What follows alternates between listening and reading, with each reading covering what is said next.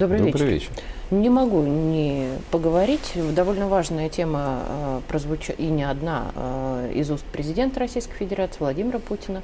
Э, много что было сказано и про мир, и про международные отношения, то есть намеком можно многое понять, а в том числе и про будущее наших семей, включая ИЖС, которое довольно тоже важно. А, то есть все-таки подвижки к частным домам, судя по всему, тоже происходят. Вот все, что было, где скрытые смыслы, и что мы должны были услышать. Ты знаешь, Путин действительно на Восточном экономическом форуме затронул все темы, которые, в принципе, обсуждаются в России.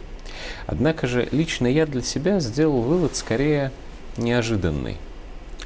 Я внезапно понял, как называется политическая партия, которой принадлежит Владимир Путин. Это партия рассерженных патриотов. Вот Но если верить другим России... политологам, их нет. И Патриотов-то рассерженных? Да, вот, в том-то и дело. В России за последнее время страшно активизировались люди, которые принялись нам доказывать, что пресловутые рассерженные патриоты – это исчезающий малый процент населения – ссылались на различные социологические исследования, говорили о том, что большая часть населения, а, конечно, лояльна по отношению к властям и, конечно, поддерживает СВО, но самостоятельной патриотической позиции не имеет. И вот людей, которые недовольны тем, как происходит специальная военная операция, которые хотели бы по-настоящему полной победы, сравнительно немного. Для чего все это говорилось? Это говорилось для того, чтобы обеспечить основания для рассуждений о пресловутом похабном мире, о позорном мире, о прекращении огня, обо всяких таких вещах. И вот когда я сегодня слушал и смотрел на Владимира Путина на Восточном экономическом форуме, я понял, что главным рассерженным патриотом страны является Путин.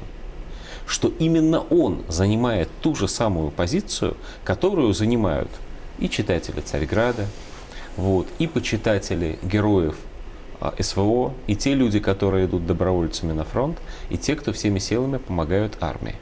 И лично для меня главных тем выступления Путина, все, что ты назвала, безусловно, очень важно, крайне важно. Но все-таки лично для меня главных тем выступления Путина было две. Первая тема – это тема возможностей завершения специальной военной Мир, операции. Я о чем говорила, да. И вторая тема – это отношение к политическим иммигрантам. Вторая тема это наша больная обсуждалась, тема. да, она тоже для нас очень важна и понятна, и мы много раз о ней говорили. Вторая тема обсуждалась президентом в ключе скорее ироническом.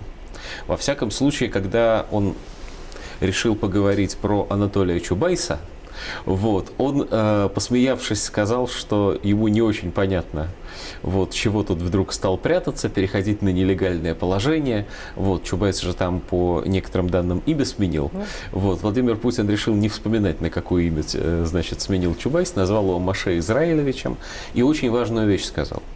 Он сказал, что к Чубайсу на самом деле есть вопросы. Что в структуре, которая должна была заниматься нанотехнологиями, есть огромная финансовая дыра. И дело может дойти до уголовных дел. Услышать это из уст президента это далеко не то же самое, что услышать из уст любого Силовиков, обычного да. человека, что во всем виноват Чубайс.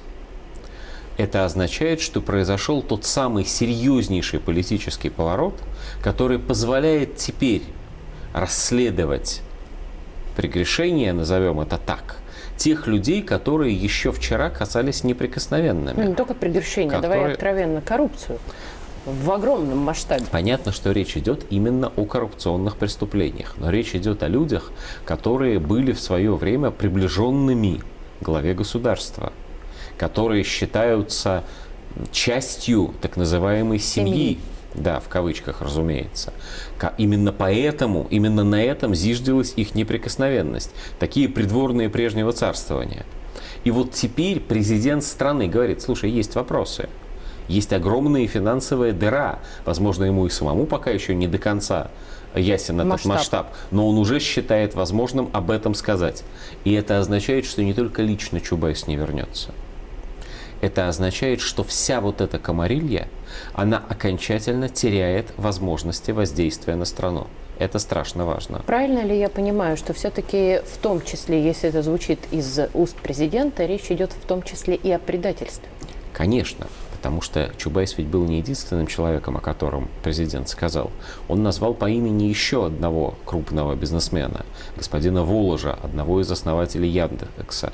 И вот о господине Воложе, которого он, кстати, не забыл назвать талантливым человеком, что, наверное, это чистая так. правда. Это абсолютно Вот, так. президент говорит, э, на его примере президент говорил о том, что их там заставляют говорить дурное о России, что эта позиция понятна, но что человек должен совесть иметь и помнить, какая страна, что и для что него дала. сделала, да, и из какой страны он вышел. Особенно ценно, и еще знаешь, что? одно, да. Очень важно. Прости, про Воложи. Да. А, вспомни, ведь э, Путин приехал в Яндекс как раз когда первый раз, когда э, управлял этим всем Волож, и э, дал потом очень много преференций этой компании.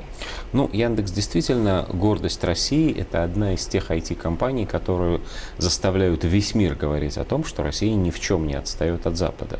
В этом смысле а, Россия действительно входит в очень не- небольшой количественно круг стран, где Запад, Россия и Китай, собственно, вот причем далеко не весь Запад, далеко не все страны, скажем, НАТО и даже Большой Семерки в этот круг входят на равных, в которых есть все основные отрасли современной экономики. И полноценная космическая отрасль, и полноценная IT-отрасль, и современная оборонка в том числе.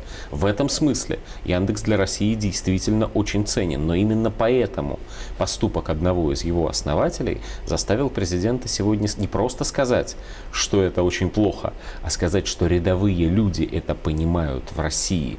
И вот эта апелляция к народному мнению, мне кажется, очень ценной в сегодняшнем выступлении Путина. Это одна из тех точек, а, в которых он а, показывает, что он действительно постоянно обращается и апеллирует к большинству.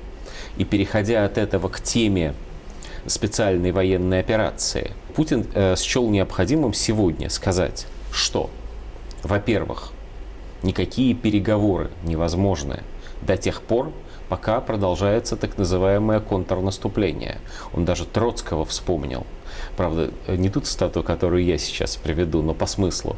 Да, Троцкий ведь что в свое время вытворял? Ни мира, ни войны, а армию распустить. К чему это приводило? К наступлению немцев на оставленные нашими позиции и к чудовищному поражению в войне, в которой Россия должна была победить. Так вот, мы не троцкисты, сказал сегодня Путин. Да, мы прекращать стрелять до тех пор, пока на нас пытаются наступать, не будем. Вторая очень важная вещь, которую он сказал сегодня. США должны приказать Украине отменить свой закон о том, что нельзя вести переговоры с Россией. Путин, повторюсь, обращался к большинству населения страны, к людям, которые не обязаны в тонкостях понимать значит, сложности международной дипломатии, но которые очень хорошо понимают, с кем мы воюем на самом деле которые очень хорошо понимают, что мы не с украинцами воюем и не с украинским квазигосударством. Будь это так, не было бы этих лет уже теперь. Ну, откровенно э, СВО. говоря, не было бы этого государства, да, Да. честно. Мы сражаемся с силами Запада. США должны принять это решение и внятно вслух об этом сказать. И тогда мы, может быть, станем с ними разговаривать. И еще одну важнейшую вещь сказал президент, обращаясь именно к массе, к населению, к большинству. Он сказал о том, что люди, которые добровольно идут на фронт, полторы тысячи человек в день, по его словам, добровольно сегодня записываются в вооруженные силы. И это, кстати, ответ на вопрос о том, нужна ли насильственная мобилизация. Нет, не нужна пока это так. 270 тысяч человек, сказал президент, с начала года пошли добровольцами по контракту служить в армию. Эти люди, сказал он, понимают, за что они воюют. Они защищают наших людей ценой своей жизни и ценой своего здоровья. Это как раз та самая апелляция, та самая опора на народные силы, та самая народная война, о которой мы здесь так много говорим, и о которой, как выяснилось, президент-то думает то же самое, что и мы. Возвращаясь к началу своей мысли, когда говорят, что в России там вот есть просто люди, просто граждане лояльные, а есть рассерженные патриоты, если это так, то предводителем рассерженных патриотов в России является президент России Владимир Владимирович Путин. Спасибо.